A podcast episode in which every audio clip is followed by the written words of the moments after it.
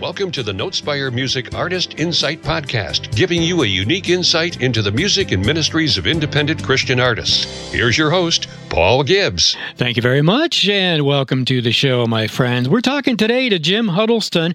Jim started out in Texas, but somehow or other, and we're going to maybe find out how that happened, he ended up in the Savannah, Georgia area. Jim, welcome to the show. Hey, thanks for having me. You're very welcome. So, okay, so first of all, I always ask people, this is just something I do, how the weather is where you are. And so what do we got there in the Savannah area? Well, we're going to be in mid-70s right now and slightly overcast. The humidity is fairly low today, so we're not suffering too much today. That's cool. That's warm. That's whatever. Oh boy. Anyway, where's my coffee? You sound like a weatherman, Jim. You could do it. You could do a weather forecast. That sounded really good. And the reason I ask is because we talk to people from all over the world on this show, and somebody in Australia might say one thing, and somebody from Canada might say another. I'm just always fascinated by the difference in the weather and things around the world. So thank you. And we're in, I would like to tell people, we're in Southern Pennsylvania. We've probably got low 60s here today, but it is kind of sunny and yeah, it's getting cooler, but okay. Anyway, so Jim, what brought you or what took you from Texas to Georgia? Well, that's a little bit of a story, but I'll try to condense it for you here. I was born and raised in Texas. Graduated a little bit early from high school, and then when I was about 17, I left Texas and went into the Marine Corps. Then in the Marine Corps, I traveled a little bit. I ended up getting out while I was in the Pacific Northwest. Mm-hmm. And when I got out of the Marine Corps, I was in about 1989, and I took on a job as at an automobile dealership in sales, and then I ended up staying in the Pacific Northwest in Oregon for about 25 years until my wife and I just decided that Oregon had outgrown us, I guess. Okay. Yeah. Sure. So I said, I don't want to go back to Texas, but I'd like to live on the coast and I'd like to be back on that side of the world. And we actually took our fingers and went down the map, and our fingers stopped on Savannah. And we prayed about it and did some YouTube videos of it, and we moved here. All right. So I retired here not quite 2 years ago. Okay. All right. So has music always been a part of your life? Did that go way back to the beginning, or is it something that kind of came up on you later in life? No, it started quite early, as a matter of fact. My stepfather was a barber growing up, but we grew up poor, and he made a side living playing steel guitar for a Western swing band. And so at one time, this swing band was very popular, and they had set up all of their equipment at this barber shop. So every day after school, I would stop by there and get to strum guitars with whoever might be playing there. And it just kind of picked up from there. At one point, they took me with them, and I started playing with my dad's band, and they would take me around, and then I just grew from there. I've always had a love for it, and through the years, even when I was working my longest hours and raising a family, I always had a guitar in the corner somewhere in the house. And, and now the kids are grown, so I get to play a little more often than I used to. All right. Amen to that. And any other instruments besides guitar, or is that it? So guitar and bass, piano, pretty much anything with strings that's not tuned like a violin. I like that. Or in country music, we say not like a fiddle, right? Yeah, not like a fiddle, not like a mandolin, yeah. Yeah. I play a little guitar myself, but mandolin, fiddle, violin, no, not really. Anyway. Yeah, I used to travel with a Southern Gospel group called the Wrights many years ago. Okay. And they had these people that played there in Texas called the Huckabee family, and they were all acoustic bluegrass, and those guys could go to town on these instruments. Really? Are you a bluegrass fan, Jim? I needed some bluegrass. Yeah, I grew up. It's a great story. I got introduced to it early as well. We went to a place in McKinney, Texas, where they were having a festival. And my parents have this, it's amazing. Pictures say 1,000 words, but they don't always mean the same thing that the picture looks like. There's a picture of me sitting on Bill Monroe's lap. He was a famous bluegrass guy. And the reality, I'm sitting up paying attention, and he's smiling, and it looks like a great picture. But what had happened was I was hyperactive, little redheaded kid running around, and I knocked over his mandolin case. Ooh. And he had picked me up and set him on his knee to give me a talking to. But before my dad rescued me, he took a picture. Oh, so the picture wasn't, the scene wasn't quite what it was pictured to be. Oh, yeah, but you can, I mean, all you got to do is say, hey, yep, I met Bill Monroe. I sat on his lap. End of story. I can't say that. Oh, boy. Yeah, I mean, you're talking bluegrass. That's a big name right there. Oh, my goodness. Yeah. Yeah. So maybe some of that, as you sat there, maybe some of that rubbed off?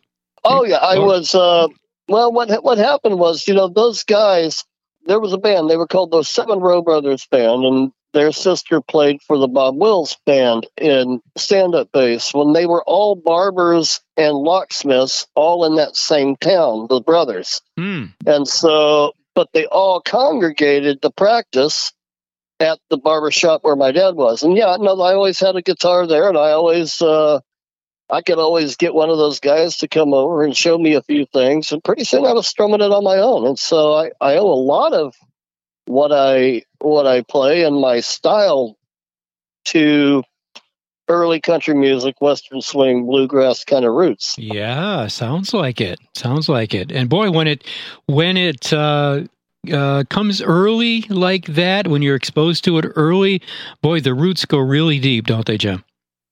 Yeah, they really do, and they really last with you. And I've had the pleasure of getting to use it more and more.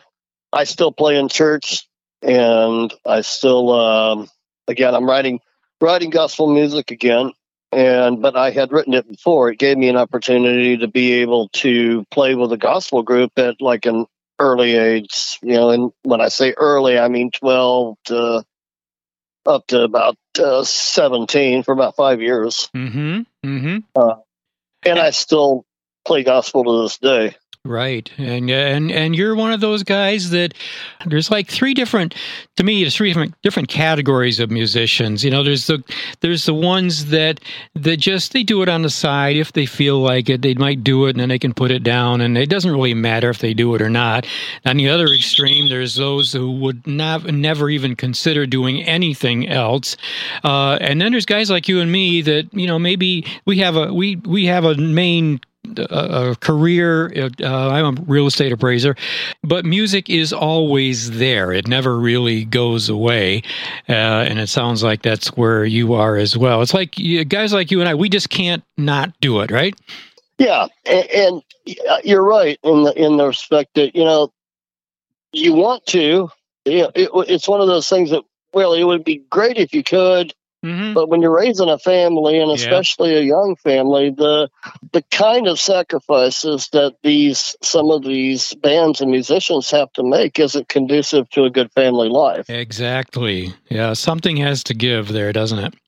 Yeah. Yeah, and I think that's wise decision to in that situation where the music, God's not maybe asking, in some cases, to put everything into it at the expense of family and things like that. So, anyway, moving on, you've been writing Christian music, but you do covers as well. Is that right? Kind of a mixture.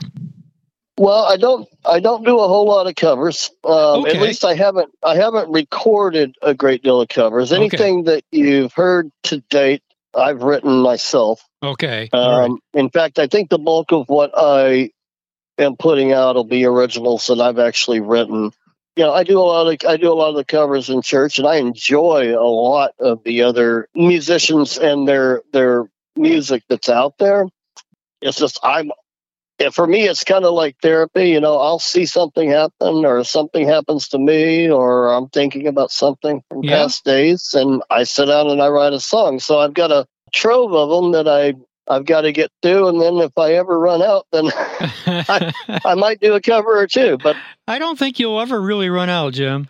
I'm just, from what little time we've talked together, I don't think you will. Especially, I don't know if I should say it this way, in country and gospel music, I don't know that there's always something to write about. There really is. Yeah. I never realized how much there was until I actually had to jump at I'll almost be 55 in November. And, you know, with the kids grown and now I retired, I started having a lot of things to look at and a lot of things to think about and talk about. Yes, I'm sure I can see what would be definitely be a difference there. I'm not in the retired category yet, getting close, but when you can slow down and look around, the more you look around, the more you see, and the more we can write about.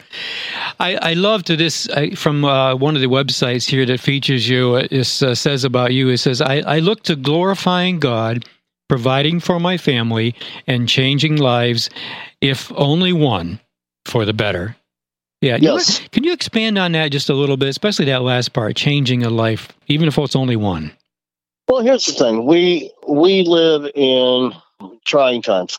Amen. What it doesn't say about me in there is I actually worked really hard to minister God's word. The gospel band that I was with, I had a mentor by the name of Roland Wright, and he had a big influence on my Christian growth as opposed to other parts of my growth or my music growth. It was more of the faith-based side of things. And so he helped really instill in me. And, of course, when you get diligent in the Word of God, it gets instilled in you, is that there is an order in which things need to happen, you know, with God being first and my family being second.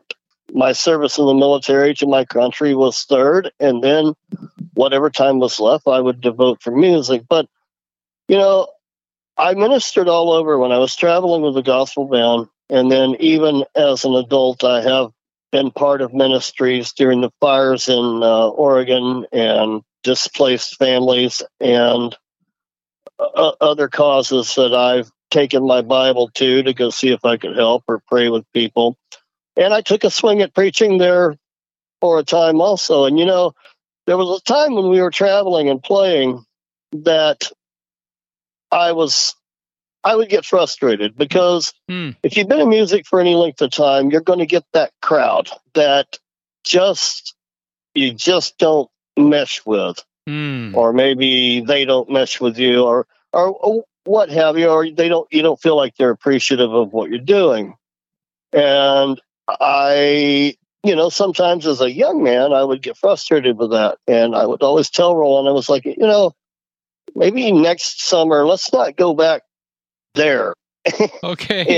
Yeah. So that maybe we could have a little bit more fun.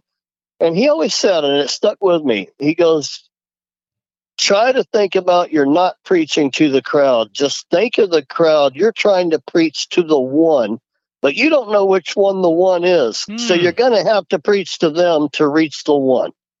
And that's really what it means. If they could put on my, you know, headstone someday that, or if I could get to heaven someday, how about we'll go that way? Okay. I get to heaven someday and somebody walks up and shakes my hand and says, you know, something you said or did is why I got saved, and that's why I'm in heaven. That'd be awesome. Wow. Yeah. Reminds me of that song. And who did that song? Oh, my goodness. I even recorded it years ago. Jim, the older you get, the memory just seems to go, doesn't it? There's a song. Doesn't it? Yeah. There's a song about that. And I know our listeners are saying, I know the one. Anyway, all right, let's move on. Maybe it'll come to me. I dreamed I was in heaven, and you were there with me. Oh, I know the one you're talking about. Hang on. Don't say anything because I'll lose it. Okay. back in Sunday school, thank you for giving to the Lord. That's it. Where he says, when I was a Sunday school in New York. Yep. When I was only 8, yeah, I remember the song. Yeah, so it reminds me, and that, you know, and that it's so meaningful. And friends, forgive us for not remembering, for our stammering and stuttering here. But I could sometimes I edit that out, Jim. But I'm just going to leave it in because we're just two guys. We're just chatting, and they get to listen in. So, but that's a great song, and that's what I know what you're saying. You know, if we could just, you know, it's sometimes it's just about reaching that one. And I think a lot of artists, maybe especially when they're starting out, and I'll even confess to this a little bit myself, say, well, if I can't reach 100 people or 500 people, or if I can't do a concert to 1,000 people, well, I don't want to do it, you know. But it's that one, right? It is. It's that one, and I think if we could see more people trying to reach that one, I think we'd have a whole lot easier time in this day and time. I mean, I think right now, it would be a sad thing if I said, you know, I can't play anymore. I just don't have the energy anymore. It would be really horrible for me because I think right now there's a lot of folks that really need to hear a good message, you know. And to not to give up, just to keep going. A friend of mine wrote the words to a song, and I put it to music, but it's called Life Left to Live. You've got a lot of life left to live. You got a lot of love left to give. It talks to those of us who say, you know, I got more years behind me than I do in front of me. I don't know if I can do this anymore. I'm getting tired. Well, I think God always finds a way to use us, doesn't he? I think he knows where we need to be and when we need to be there. That's for sure. I'm glad to hear you say that, Jim, because I know there's somebody listening that's saying, oh, yeah, he's talking to me. Right.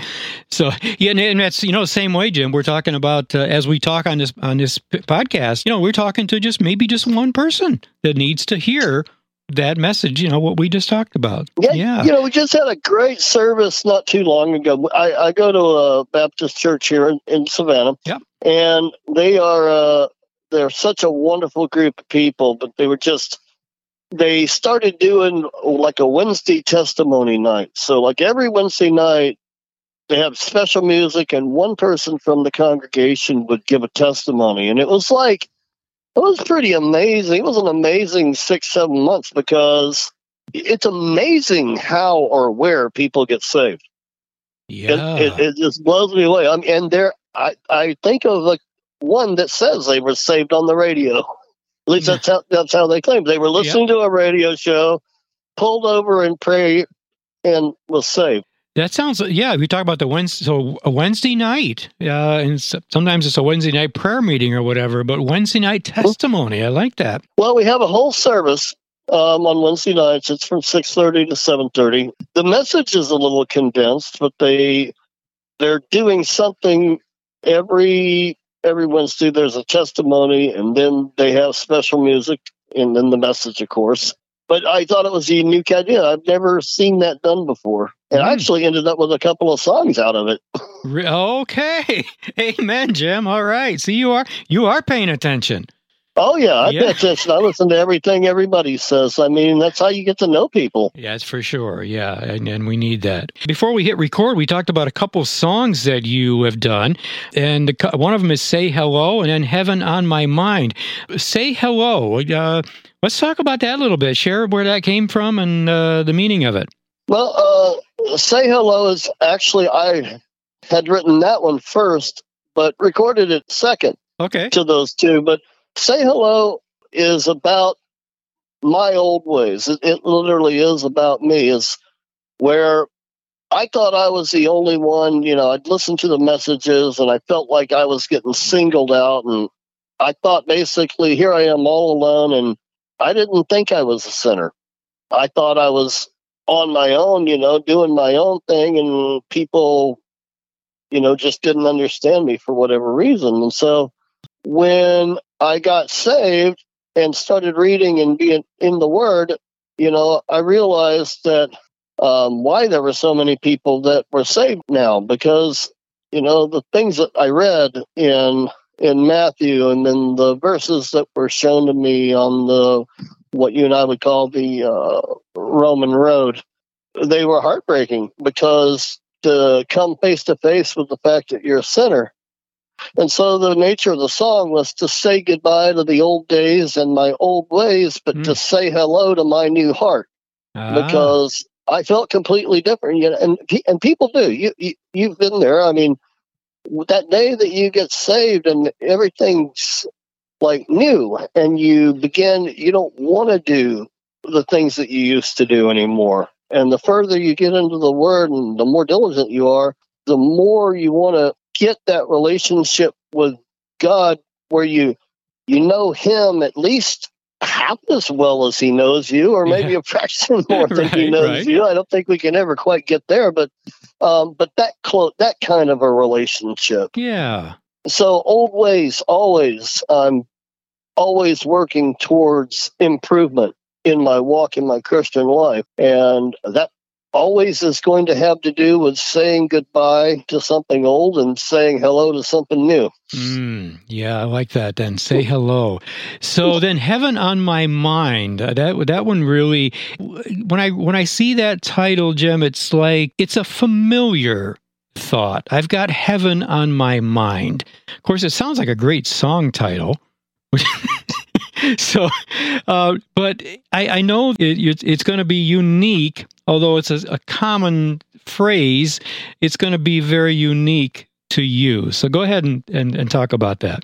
Well, Heaven on My Mind, you know, it serves as the keywords of one of the choruses in the song is, but it's about what's happened to me since I've been saved and since I got heaven on my mind. Yeah. You know, once I got saved, you know, I started about thinking about my Christian walk. And then, you know, as certain events happen in our world, and sometimes, you know, you get to that point where you're like, okay, Lord, let's go home now. I'm ready for the mansion and that kind of thing. So you're really thinking about heaven for real. And then we, along our path from where we were before, to where we actually became saved.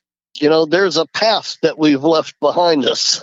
Yeah. And my particular path, you know, like I said, I spent my time in the Marine Corps, and then I spent almost 30 years in the automobile industry, and I've met lots and lots of people. And I'm sure that there's so many that I know my mother, for one, you know, it took me longer to get saved than most.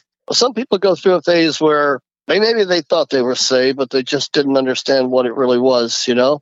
Mm-hmm. And that was probably me. That really disappointed my folks for quite some time, you know, as far as that walk. I mean, I didn't get any kind of trouble to the degree that you see on television these days. But, you know, disappointment's a disappointment, you know, which is something I would never want to do for my parents or embarrass them or shame them in any way. The hurt feelings and things that I may have left behind, that was what Heaven on My Mind is actually written about. It's about, you know, goodness, it would take a lifetime for me to go back and apologize to everybody, you know, that was in the wake of my unchristian walk. Mm-hmm. And, you know, if there was some way that I could make it up to them. So the point about it was to write this song. And it's kind of an apology, you know, kind of let people know. I'll give you one of the key phrases of the verse is, I'm searching for forgiveness that I don't deserve to find. And that really is my definition of my life. I'm looking for forgiveness, been forgiven by God. I'm content with that. But, you know, if there's still people out there that I could apologize to, the song puts it out there that I would so gladly do that. Jim, I know, right? I can identify with that. I know right where you're coming from. I have some of the same thoughts myself, and I'm sure some of our listeners can really identify with that. And maybe most of us, because we've all, to one extent or another, we've wronged people, we've hurt people intentionally or unintentionally, and some we know about, and some we probably maybe never know about things that we did. Yeah, so that's a great thought. Yeah, I just I pray daily for the folks that are out there, you know, people that I remember, and I stay in prayer about it, but you keep moving forward is always the goal. That is true. Yeah, absolutely. Keeping moving forward. We can't stay back there where God doesn't really. Like sometimes I heard the phrase, you don't live there anymore. We are truly in a pilgrim land. We're not there anymore.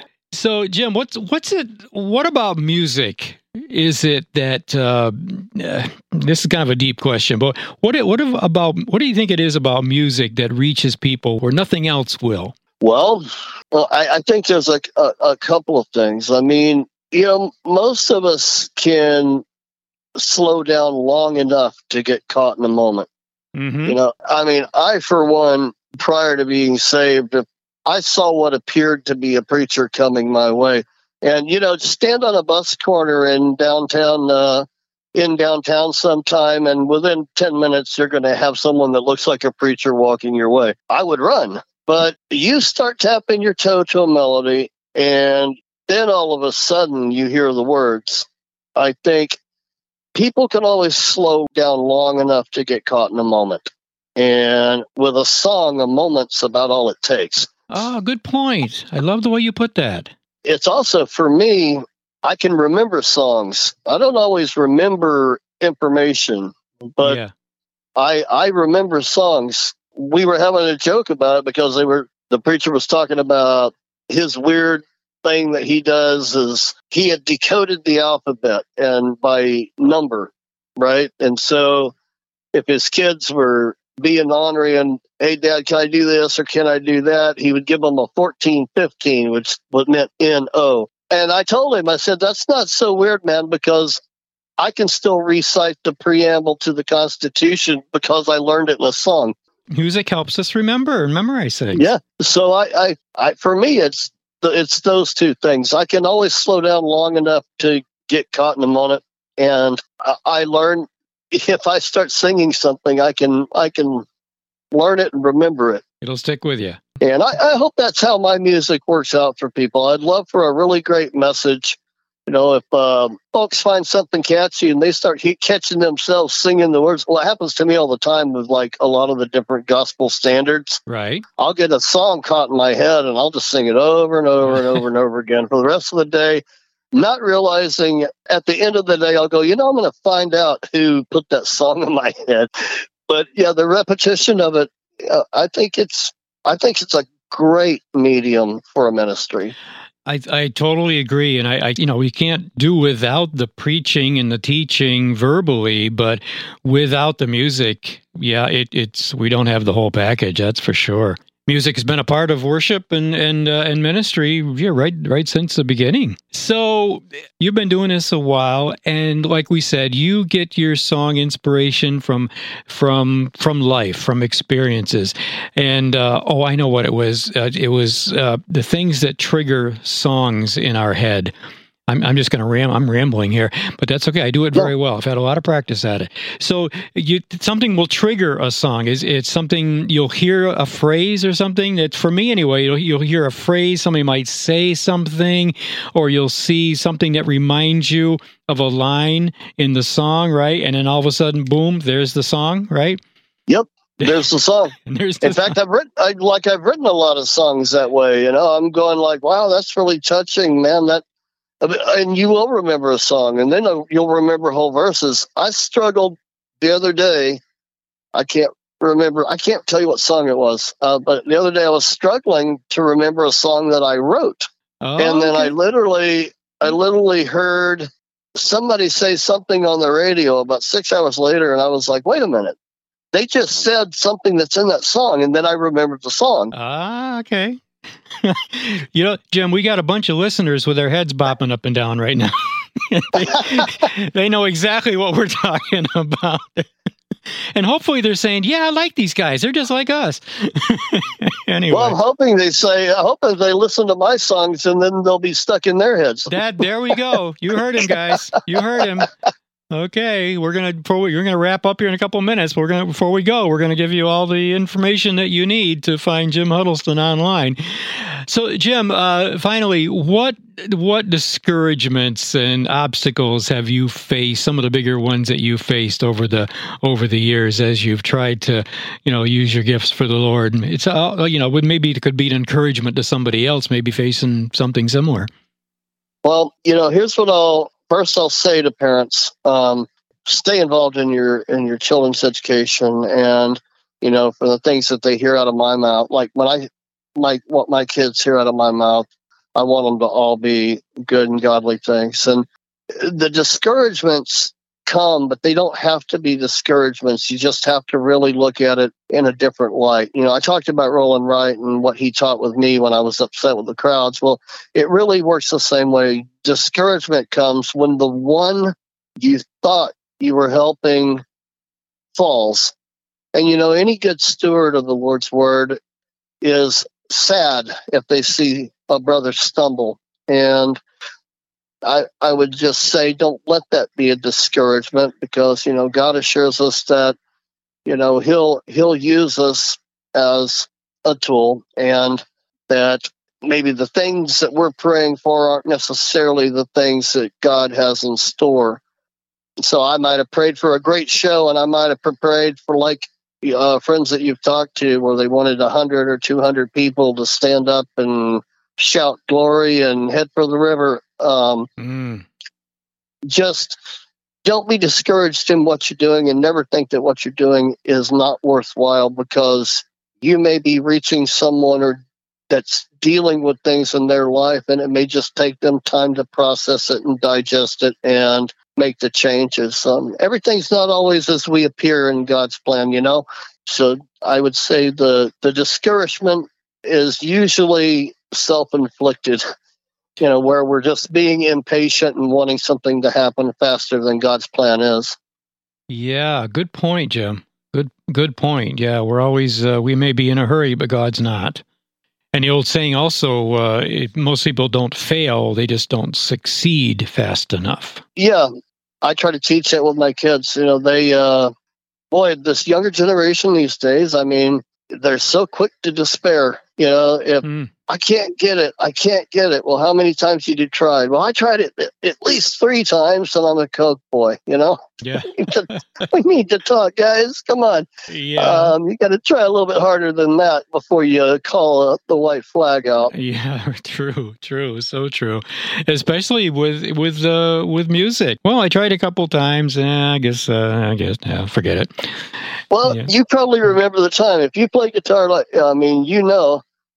when you got young fingers and you start trying to hold down those strings on a fretboard, and the blisters or the calluses that come, and man, if I'd have quit every time I got one of those, I'd have never got in front of a microphone once, because it's always hard work. It really is. It feels cool. It's great because we love it.